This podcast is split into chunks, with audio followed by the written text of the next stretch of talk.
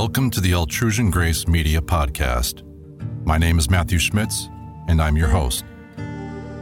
Altrusian Grace Media focuses on occult, esoteric, and spiritual texts narrated in creative audiobook fashion. Here you will also find my original musical works, which sometimes accompany the text. If you enjoy my work, please follow and like the podcast, and possibly leave a comment if you so choose. Also, make sure to visit me on YouTube and Bandcamp and consider joining my Patreon. All these links and more, as well as the description of the show you're about to listen to, are in the show notes for this episode. Again, welcome, thank you for listening, and I hope you enjoyed this episode.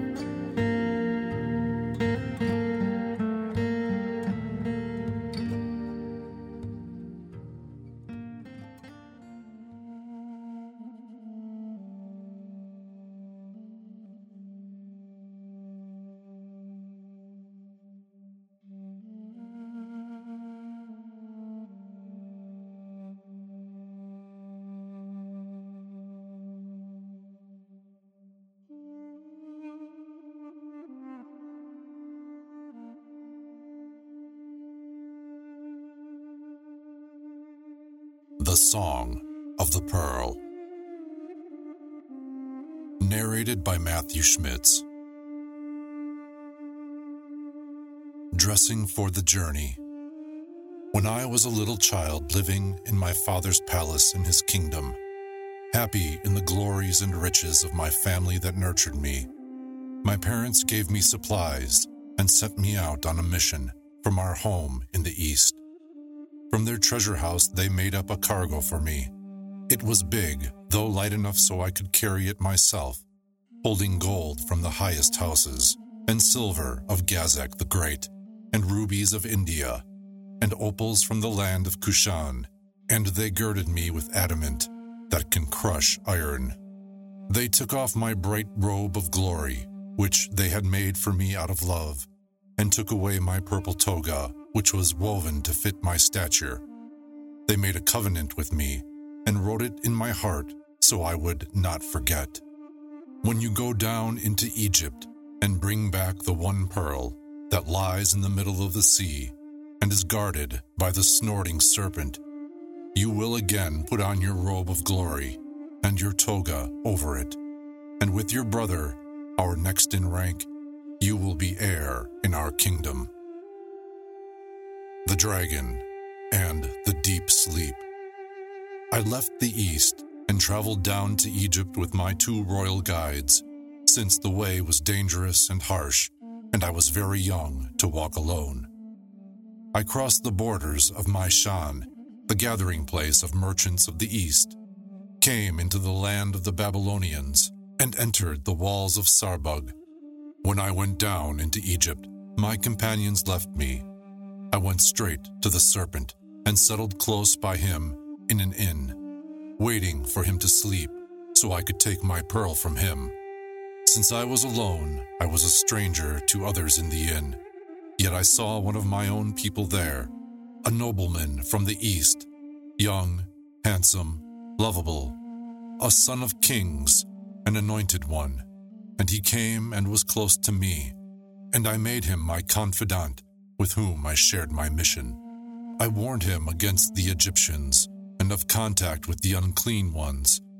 Then I put on a robe like theirs, lest they suspect me as an outsider who had come to steal the pearl, lest they arouse the serpent against me. Somehow they learned I was not their countryman, dealt with me cunningly, and gave me their food to eat. I fell into a deep sleep. I forgot that I was a son of kings and served their king. I forgot the pearl for which my parents had sent me. Through the heaviness of their food, I fell into a deep sleep. Remember the pearl. When all these things happened, my parents knew and grieved for me.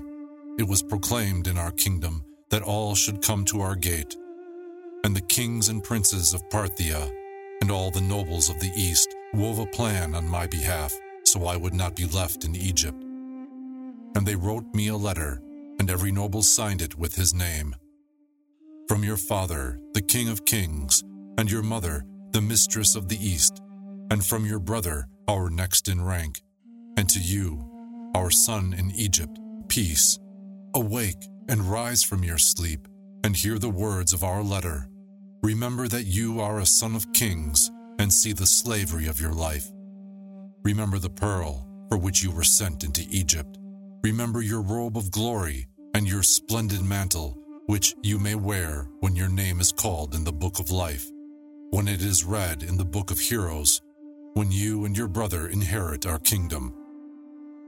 The bird of speech. And serving as a messenger, the letter was a letter sealed by the king with his right hand against the evil children of Babylon and the savage demons of the Sarbug labyrinth. It rose up in the form of an eagle, the king of all winged fowl. It flew and alighted beside me and became speech. At its voice and the sound of its rustling, I awoke and rose from my sleep. I took it, kissed it, broke its seal, and read. And the words written on my heart were in the letter for me to read. I remembered that I was the son of kings, and my free soul longed for its own kind. I remembered the pearl for which I was sent down into Egypt, and I began to enchant the terrible and snorting serpent. I charmed him into sleep by calling the name of my father over him and of my mother, the queen of the east. I seized the pearl and turned to carry it to my father. Those filthy and impure garments I stripped off, leaving them in the fields, and went straight on my way into the light of our homeland in the east. The letter's voice. On my way, the letter that awakened me was lying like a woman on the road, and she had awakened me with her voice, so she guided me with her light, as if she were an oracle. She was written on Chinese silk and shone before me in her own form. Her voice soothed my fear, and its love urged me on. I hurried past the labyrinth walls of Sarbug and Babylon on the left, and came to Maishan, the haven of merchants, perched over the coast of the sea. My robe of glory that I had taken off, and the toga over it, were sent by my parents from the heights of Hyrcania. They were in the hands of treasurers to whom they were committed because of their faith. And I had forgotten the robe's splendor, for as a child I had left it in my father's house. The garment of Gnosis. As I gazed on it, suddenly the garment, like a mirror, reflected me, and I saw myself apart as two entities in one form. The treasurers had brought me one robe, yet in two halves I saw one shape, with one kingly seal. They gave me wealth, and the bright embroidered robe was colored with gold and beryls, with rubies and opals and sardonyxes of many colors were fastened to it in its high home. All its seams were fastened with stones of adamant, and the image of the King of Kings was embroidered on it, as it rippled with sapphires of many colors. I saw it quiver all over, moving with gnosis, in a pulsing knowledge, and as it prepared to speak, it moved toward me, murmuring the sound of its songs. It descended and said, I am the one who acted for him. For him I was brought up into my father's house. I saw myself growing in stature, in harmony with his labors. The toga and the pearl. With regal movements, the robe was spreading toward me, urging me to take it. And love urged me to receive it. And I stretched forth and received it, and put on the beauty of its hues. I cast my toga of brilliant colors all around me. Therein, I clothed myself and ascended to the gate of salutation and adoration.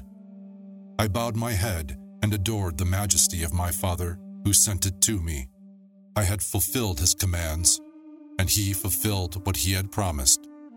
At the gates of his princes, I mingled with his nobles.